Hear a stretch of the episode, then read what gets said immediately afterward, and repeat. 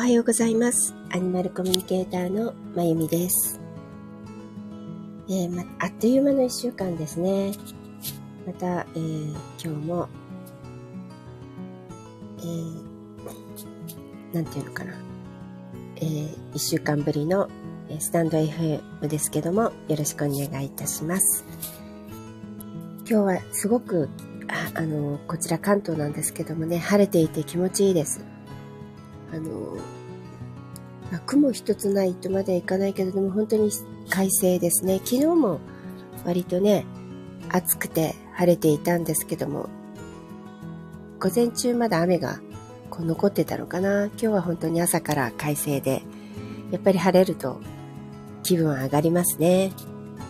まあそんな中で、なんていうのかな、ペットロスという今日タイトルにしてますけども、えーそういうお話をちょっとしてみたいと思います。というのもね、えーっと、昨日が、あの、私の愛犬のゴールデンレトリバーのルナの誕生日だったんですね。で、もうお空に行ってから8年になるんですね。でもやっぱり8年経ってもいろんな思いがあの、特に、まあ普段でもね、もちろん思い出してるし、あの、毎朝、お空の子たちにね、お水をあげて手を合わせているので、お話はしてるんだけども、改めて、こう、お誕生日となるといろんなことが思い出さ、思い出してくるじゃないですか。で、いろんなことを考えていると、うん、ふと、自分でもこう思わなかった感情とかがね、出てきたりして、こう月日は流れて、8年経っても変わらず、変わらない思いね、あの、愛おしいとか、愛してるとか、大好きとか、そういう変わらない思いがあると同時に、まだまだ、こう、キュンとくる、胸がキュッとくる部分とかね、あるんですよね。昨日も、まあ、あの、昼間は、そんないろんな、こう、投稿をね、SNS にルナちゃんのことで感じたことを投稿していたんですよね。でも、だんだんだんだんこうね、写真をいっぱい見たり、いろんなことを思い出してるうちに、夜になると、やっぱりこう、胸がちょっと締め付けられる感じがあって、で、まあ音楽というね、相乗効果もあるんだけども、こうちょっとその、投稿した、あの、TikTok かな、あの、音楽をつけていたんですけどもね。なんかそうすると余計その、まあ歌詞とかも関係あるんだけどね。あの、たまたまね、あの、なんていうの ?TikTok 側が、あ、おはようございます。こう、選んでくれるっていうかね、あの、なんだっけ、菅田将暉さんの虹っていう曲がついてたので、そのまま使ったんですけど、まあなんかずっと一緒だよっていうようなね、歌詞、そういうのと、まあ相まってっていうのかな。なんかね、うわーっとこう、そのポロポロポロって涙が出るっていうんじゃなくて、うわーって泣くような、まあちょっとおえつするような感じの感情がわーっと涙とともに出てきて、ああ、やっぱり8年経っても、こういう感情で残ってるんだなーってのを思ったのでね。まあそんな話と、やっぱり、あの、ライブという点ではね、あの、まあこのスタンド FM もそうだけど、TikTok ライブをね、あの、してるんですけども、やっぱりあの、ペットロスの方、それから最近、あの、自分の飼ってるね、動物さんを亡くしましたっていう、あの、ご相談、コメントがめちゃくちゃやっぱ多いんですよね。で、あの、やっぱどうしたらいいかとか、辛いとかね。まあ当たり前ですけどもね、辛いのはね。で、そんなのも多い中、あの、まあ久しぶりにね、ルナちゃんの昨日誕生日で、やっぱりこの感情ってすごくこう難しいっていうかね、センシティブっていうかね、なんなんだなっていうのを改めて、あの、私自身も4匹お空に見送って、何回もこの気持ちをね、味わっているんですけども、もちろん慣れるということは一回もなくて、毎回毎回同じように辛いし、まあ、毎回ね、それ、その命は一個しかないからね、代わりとかないから、やっぱりその子が亡くなったってことは、もう前の子と比べたって同じぐらい悲しいし辛いし寂しいしね。だから、こう、回数、こう、何、重ねてくると、慣れるなんてことも全然なかったですし、うん、あの私毎回こういうところでね、あ、おはようございます。言ってるんですけど、やっぱ自分が味わった人生の中で一番辛いって思います。あの、私自身ね、いろんな経験結構してる方なので、あの、ね、あの、それこそアフリカの奥地にも住んでいたし、いろんなとこ、中東とかにもね、いたこともあるし、まあ日本においてもね、いろんなことを経験しているので、まあ人生長いって言えば長いんですけども、でも、自分の愛するもの、それは人でもそうかもしれないし、ましてや、愛する我が子ね、を失う、これになんか勝る辛さはないって本当に毎回感じていました。あの、私はね、まだ経験したことないけども、あの、お友達とか知り合いの中ではね、あの自分の両親を亡くした時よりも自分の愛する我が子、ペットをね、亡くした時の方が辛かったって いう人が多いというかほとんどそうなのね。かまあもちろん全然違うっていうかね、あの、また違うこう自分にとっての、なんていうかな、存在、こう存在の意味が違ったりするじゃない？だから、まあ私はね、両親まだ健在なので、その感覚わからないですけども、でも、こ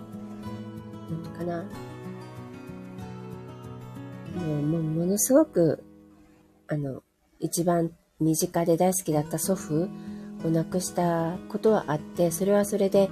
ものすごく辛いけども、なんていうのかな、自分より先に行く人という、こう先輩というかね、そんなイメージが両親にもあると思うんだけど、だからどこかで覚悟していたり分かっていたり、あと仕方ないと思っていたり、あと別々の人生じゃないですか。でも、あの、愛するペットっていうのは我が子、あの子供でももしかしたらそうかもしれないけど、我が子っていうのは自分の一部なんですよね、やっぱりね。あの、共に生きているっていうか別々の、もちろんそれぞれ自分の所有物じゃないから、それぞれの個々があってね、個性があって、それぞれの、例えば猫は猫の人生、犬は犬の人生、そういうものがあるんだけども、それでもやっぱり自分が守らなければいけない存在であるっていうことがなんか大きいのかな。だから自分の一部みたいなもんなんだよね。あの、よく、あの、こういう言葉あるじゃないですか。目の中に入れても痛くないとか、その自分の命に変えてでも守りたいって。やっぱりそういう表現っていうのは、あの、守らなきゃいけない存在、我が子に対してありますよね。あの、まあ、いざとなったらどうかわからないけど、その、ね、両親とか、例えば、家族でもね、旦那さんとか奥さんとか、やっぱり、もっと個々っていうか、それぞれの、あの、人生があるっていうものと、やっぱり守らなきゃいけない存在、小さな命たちっていうのは、小さな子供もそうだけどね、本当に多分、もう、本当に何のためらいもなく自分の命と引き換えでも守れる存在ですよね。やっぱそう、そういうのもあるのかな。だから自分の本当に一部っていう感覚がすごく私は強くて、だから自分の一部がなくなったような感じだったのね。あの、例えば祖父が亡くなった時は、もちろん、あの、一番好きな大好きな人だし、尊敬する人だしね。だからものすごい、やっぱり、ショックだったけど、でも自分の一部がじゃなくて、祖父がいなくなった。でも自分は自分で生きていかなきゃいけない。そんな感じがしていたんだけど、やっぱり自分のね、愛犬や愛猫を亡くした時っていうのは本当に自分の体のどっかがなくなった感じ、ぽっかり穴が開いたっていうじゃないですか。本当に私の中で心臓がなくなった感じがしたんですよ。そこに穴が、大きな穴が開いてるような、そんな感じが4回ともね、して、やっぱりこう自分自身の一部がなくなった感じっていうのは、うん、他にはないのかなって。だからこそ、うん、余計こう辛いっていうか、うん、そのままではなかなか生きてそこを修復しないとみたいなね。そんな気分にもなるのが、なったのかな。だからペットロスってすごい、あの、うん、難しいっていうかね、一番辛いものだから、で、同時にね、ちょっと話が飛ぶんだけど、私は今まで、あの、迷子捜索っていうのをいっぱいしてきたんですよ。で、もう今はね、あの、やめたんですけども、アニマルコミュニケーションで迷子を捜索するっていうことをね、あの、まあ、あの、お手伝いをするっていう形なんだけども、あの、それで、えっと、ずっと、これはもう、あの、私自身はやっていないので、あの、私が創作に関わっていたわけではないんだけど、あの、ずっと、ちょっとご縁があってね、気になっていて、あの、見ていた、知ってる方もね、多いかもしれないけど、市原っていう千葉のね、市原っていうとこでいなくなっていた元野犬の山口から来た野犬のラッキーくんっていうあのワンちゃんが中型犬のミックスかな去年の10月29日からいなくなっていて、たんですよね。で、まあちょっとご縁が何かちょっと、まあもともと自分がずっと、あの、迷子捜索に関わったことで分かってることがあるので、それをちょっとね、まああの、お伝えしてみたとか、あと、私はなんとそれが始まった直後からかな、あの、市原という、今まで行ったこともなかったんです、一度も。そこにご縁があって、今、月に2、3回通うことになったんですね。なので、あ、なんか市原となんか呼ばれているっていうか、そのラッキーくんと何かつながるものがあるのかなって感じながら、毎回毎回ね、あの、電車に乗って市原行くんですけど、ずっと車内から、あの、見渡したり、何か感じないかなと思って感じたり、あと声をかけたりしていました。まあ私にできることっていうことでね。なので、すっと、あとそれをね、あの、お手伝いしていた保護団体、もともとこう、神奈川の方でね、KDP って言って野犬をこう、すごい保護して、あの、いる、まあ団体、有名な団体があるんですけども、そこが関わっていたんですよ。その捕獲するのにね。で、私、その神奈川の KDP からは、そこでやっぱりそこから、えっと、里親に出された子とかたちの、やっぱり、こ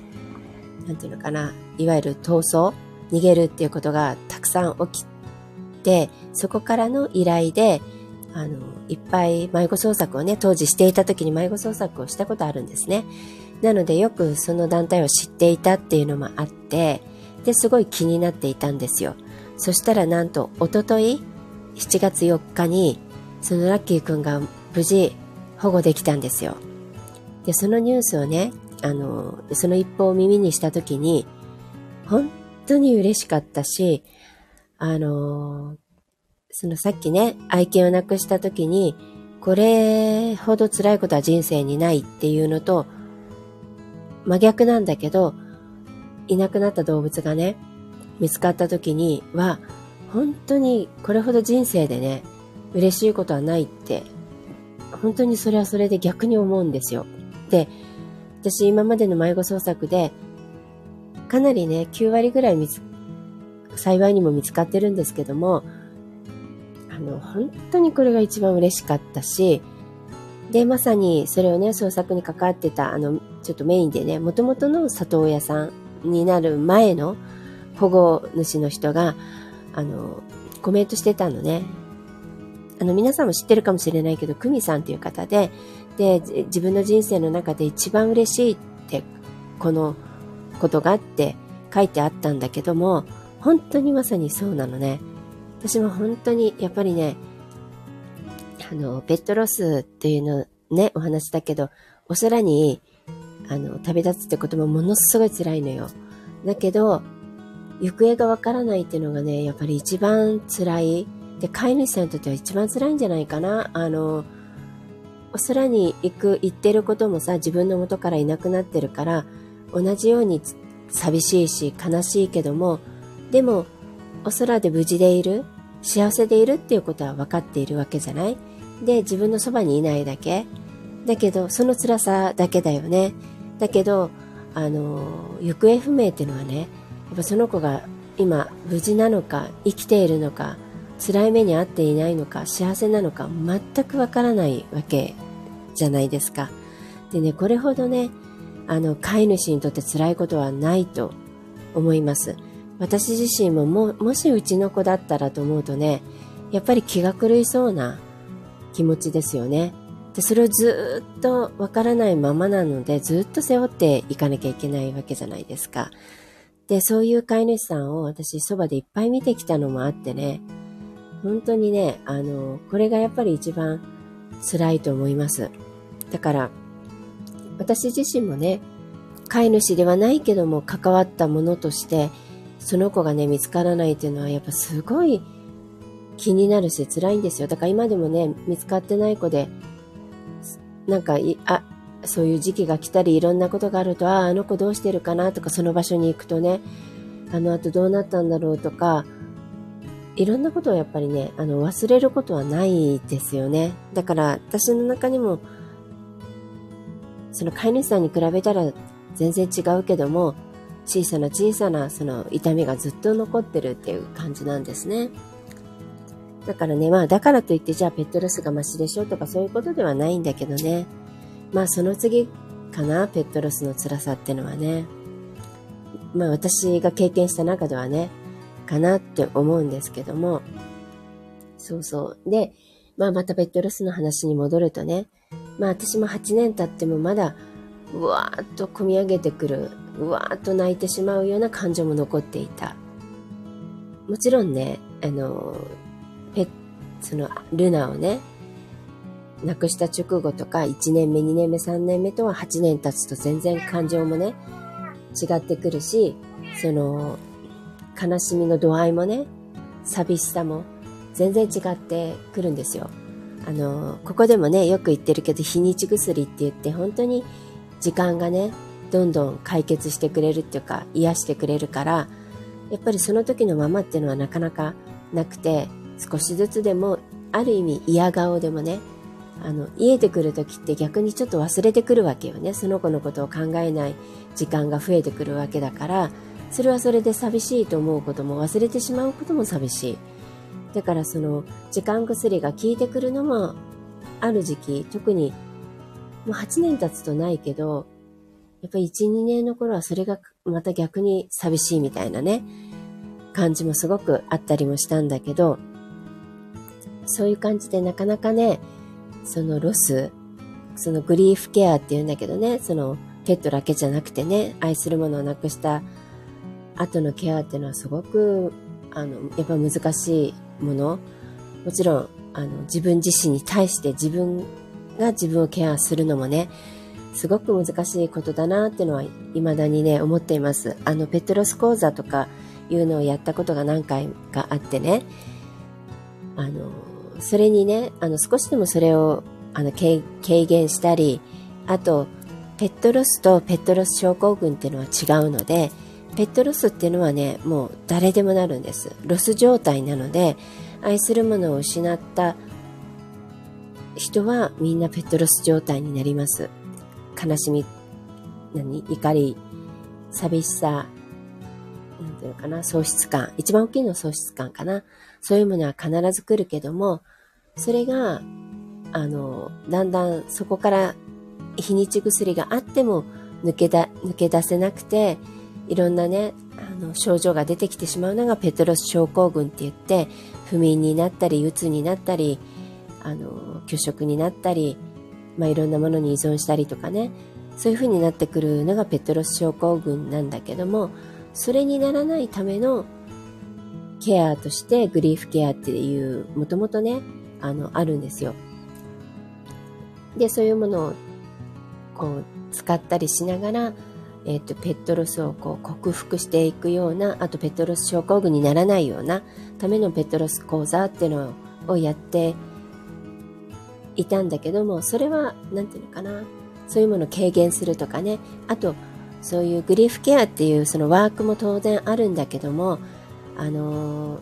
まあ、私自身はもともと心理学が専門なので、そのグリフケアをよく分かっていて、それも講座に取り入れているんだけど、あの、アニマルコミュニケーションが私はペットの場合ね、一番あの効果があると思っているんですよ。で、何かっていうと、直接お空にいる動物と話ができるわけよね。で、その動物にいろんなことを聞ける、メッセージももらえる。そうすると、だいぶ違うんですよ。あの、直接だからね。で、特にペットロス症候群になりやすいポイントっていうのはね、あの、もうロスはしょうがないんだけど、症候群になりやすいのはやっぱり罪悪感とか後悔が一番大きいんですね。それがあるとなりやすいし、あのだけどそれに関してペね、アニマルコミュニケーションで動物に直接聞けるじゃない。あの時本当に悪かったとか、私のせいでごめんなさいとか、いろんなこと言えるけど動物がちゃんとそういうことは分かっていてね、ちゃんと答えてくれる、そんなことはないってことも含めてね、あの動物にとって罪悪感と後悔っていう概念は動物たちはもともと生きてる時から持ってないんですよ。なので、それがどれだけ必要がないか、そして自分が1ミリもそんなことは思ってない、感じてないっていう、それは今も生きてる時もね、っていうことを動物の口から直接その子の言葉として、あの、メッセージを受け取れるとね、すごくそれは、あの、ペットロスの軽減にはね、なるんです。だから、まあ、そのペットロス講座にもそれはあのもちろん取り入れているけども普通にアニマルコミュニケーションのセッションするのがね私は一番いいのかなって思ってはいるんですけどもまあでもそれでもねあのそれは一つのツールに過ぎなくてやっぱり自分自身でねあの日々乗り越えていくしか本当に時間薬とともにねあのね、あの、耐えるしかない部分でもあるんだよね、こればっかりはね。あの、動物を飼ってるっていうのは、ものすごい宝物。うん、これを飼ってない人にはもったいないなと思うぐらい、この子たちとの日々っていうのはもう、それこそ何事にも変えられないぐらいの素晴らしい宝物じゃないですか。だからこそ、それを失った時はその分、やっぱ悲しみが大きい ごめんなさい。あの、辛さが大きいっていうので、それはもうセットなので仕方ないのかなって私は、あの、自分に言い聞かせるようにね、もちろんそれでも辛いですし、辛さが減ることはないけども、でもしょうがないもんね、これだけの宝物をもらったんだからね、耐えなきゃいけない、乗り換えなきゃいけないのかなっていつも思ってます。それでもね、怖いですよ。うち、えっと、クーとアロハとフータがいて、クー、クーはもう今年11歳になります。やっぱりそうするとね、いろんなこと考えるし、やっぱその日がまた来るのかなと思うとね、本当に本当に怖いし来てほしくないしね、あれを味わおうかと思うと本当に辛いですよね。だけど仕方ないかなって思ってるのが私の、なんていうかな、感覚っていうかね。そうそう。でね、あの、意外なのが、まあ、日にち薬っていうので、日々少しずつ癒されていくっていうのがあるんですけども、これがね、またね、じゃあそれがずっとだんだんだんだん、本当に徐々に減っていくのかっていうと、そうではなくて、例えば1年目の方がまだ楽で2年目の方が辛いっていうのもあったりするんですよ。で、これはね、なんか人でもそうみたいですね。で、ある、なんかそういうことを言ってる人もいるんだけど、1年目っていうのは結局もうその、いなくなったっていうことだけで精一杯の日々じゃないですか。だから自分自身もまだ日常に戻れてないのね。1年間っていうのは。まあそれがね、はっきり1年2年っていう区切りじゃなくてね、だいたい1年ぐらいとかね。そういうイメージなんだけど、でも2年目っていうのはもうさすがに日常が戻ってきている。あの、自分だけじゃなくて周りもそうだよね。自分をその1年目とか半年とかいうのはそういう状況にいる人っていう扱いを受けるけども1年以上経つともう普通の周りも普通の人っていう扱いになるじゃない？だから普通の日常が戻ってきている。だけどその普通の日常なのに自分の愛するあの人やあの子がいないっていう現実だけがあるわけよね。そうするとかえって辛いっていう1年目よりも辛かったっていう、私はね、どうだったかはちょっと覚えてないんだよね。きっと、ルナとスレイが8年前で、えー、オッチはもう11年ぐらい前だし、ロッシュは、えー、もう18回忌も過ぎたから20年近く前だから、もう1年目と2年目の違いはちょっと正直覚えてないんだけども、でも、あの、そういうふうに言う人が割と多いのでね、やっぱそれもあるのかなって。あの、もっと短いスパンで言うとあれに関係する中、あの、これは人とかでよくあるんだけど、その亡くなって一周期まではもうバタバタしていて、その実際に亡くなったっていう悲しみを感じる暇もないって。だけど一周期経ったを終えた頃に、まあそれが四十九日って言い方もね、あったりするけど、あの人によってはね、あの、もう、ね、あの、お悔やみに来る人もいなくなるし、周りにその時は手伝ってくれてる親戚とかね、家族とかわーっといても、もう本当にどんどんみんなこう戻っていくじゃない？そうするとポツンと一人になるんですよね、その後。そこで初めて、こう今までこう感じなかった、抑えていた感情がうわーっと出てきたりして、あの、辛くなるっていう話は、これはよく昔から聞くのでね。それとのちょっと長いスパン。1年間は感じないけど、そこまで。あの、まあもちろん辛いとか悲しいは感じてるんだけど、2年目がもっと辛かったっていうのはあるのかなって 私は最近ふと思いました。その言葉をちょっとね、ああるとこで耳にして、もしかしたらそうかもしれないって。だからね、まあ、日にち薬で癒されていきますよとは言いつつも、そういうこともあるかもしれない。だけど、まあ、8年経つとそこすら忘れているぐらい、やっぱり本当に、これはね、ありがたいのかどっちかわかんないけど忘れていくんですよ。で、それは、その人の性格とかそういうことじゃなくてね、日にち薬っていうのは命の機能なんですね。命っていうのは、いろんな悲しいこと辛いことを全部その記憶にはあるのよ。あの何記憶として脳には残っていてもその感情とか感覚っていうものは薄れていく。でそうしないと人は全部その辛かった悲しみなどを抱えていたらもう生きていけないですよね。だからそういうものをどんどん忘れていくっていう機能が命としてね全ての人に備わっているんですよ。だからこそ、日にち薬という言い方をして、時間が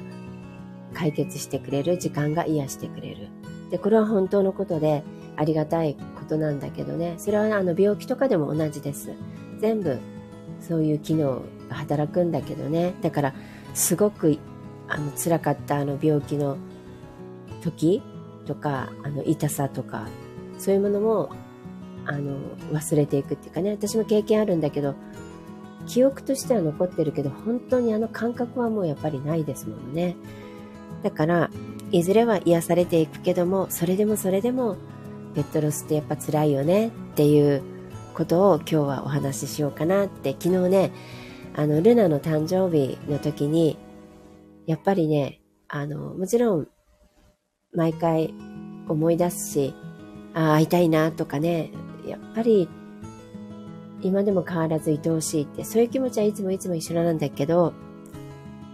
なんかね、で、涙することもね、時々もちろんあるんですよ。8年経ってもね。だけど、うわーって泣くような感情。あの、ルナがね、旅立った直後に感じていたような、そういう激しい感情っていうのかな。その悲しみがまだ私にも8年経っても残ってるんだなってのをね、昨日改めてね、ちょっと体験して、うん、自分でもちょっとびっくりしたっていうかね、ああ、まだ残ってるんだって。ね。だからやっぱペットロスっていうのはね、そう簡単にはね、なかなか、本当に本当にセンシティブで難しい、あの、ね、クリアするにはなかなか難しい問題だし、あの、私たち動物を飼っている者にとっては必ず訪れるセットのものなので、誰しも経験するし、それを超えなきゃいけないっていう、ね、あの、すごい宝物をある意味宇宙や神様からいただいた代わりに耐えなきゃいけないっていうセットなのかなっていうのをね、まあ感じたので、まあ今日七夕ですしね、七夕の時にも、まあお盆とかにもね、あの、もちろん帰ってくること多いし、会いやすい。お盆とかお彼岸の時はその、いわゆるあの世と言われている天国とこの世のその何ですかな壁が薄くなるって言われてるんですよね。だから会いやすいよっても言うんだけど七夕もね愛する者同士が1年に1回あの会える日じゃないですか。だから今日もねきっとまあ昨日ルナの誕生日だけどお空には同じ8年前に亡くなったソレイユゴールデンのソレイユと、えー、11年前に亡くなったもうわずか生まれて、生まれたてのね、子猫を拾ったオッチ、2週間しか生きられなかったオッチ、それから20年以上前の初代犬のロッシュにももしかしたら今日会えるのかなって思いながら、もちろんね、そういう時じゃなくても、あの、感じたりすることも、お話しすることもできます。だけど、あの、やりやすいっていうのかな。とか向こうが来やすいっていうのかな。だからこっちからアクセスしなくても来てくれる。そんな日かもしれないですね、皆さん。もしね、あの、愛するものをね、なくした経験がある方は、七夕なので、その子のことをね、思い出してみるのもいいんじゃないかなって思っています。じゃあ、えっ、ー、と、今日もいつも通りハワイのマナカードを弾いてみたいと思います。おあのね、T という、17番なんですけど、T という、あの、なんていうかな、ハワイの言葉なんですけどね、が出てきました。これどういう意味かっていうと、浄化です。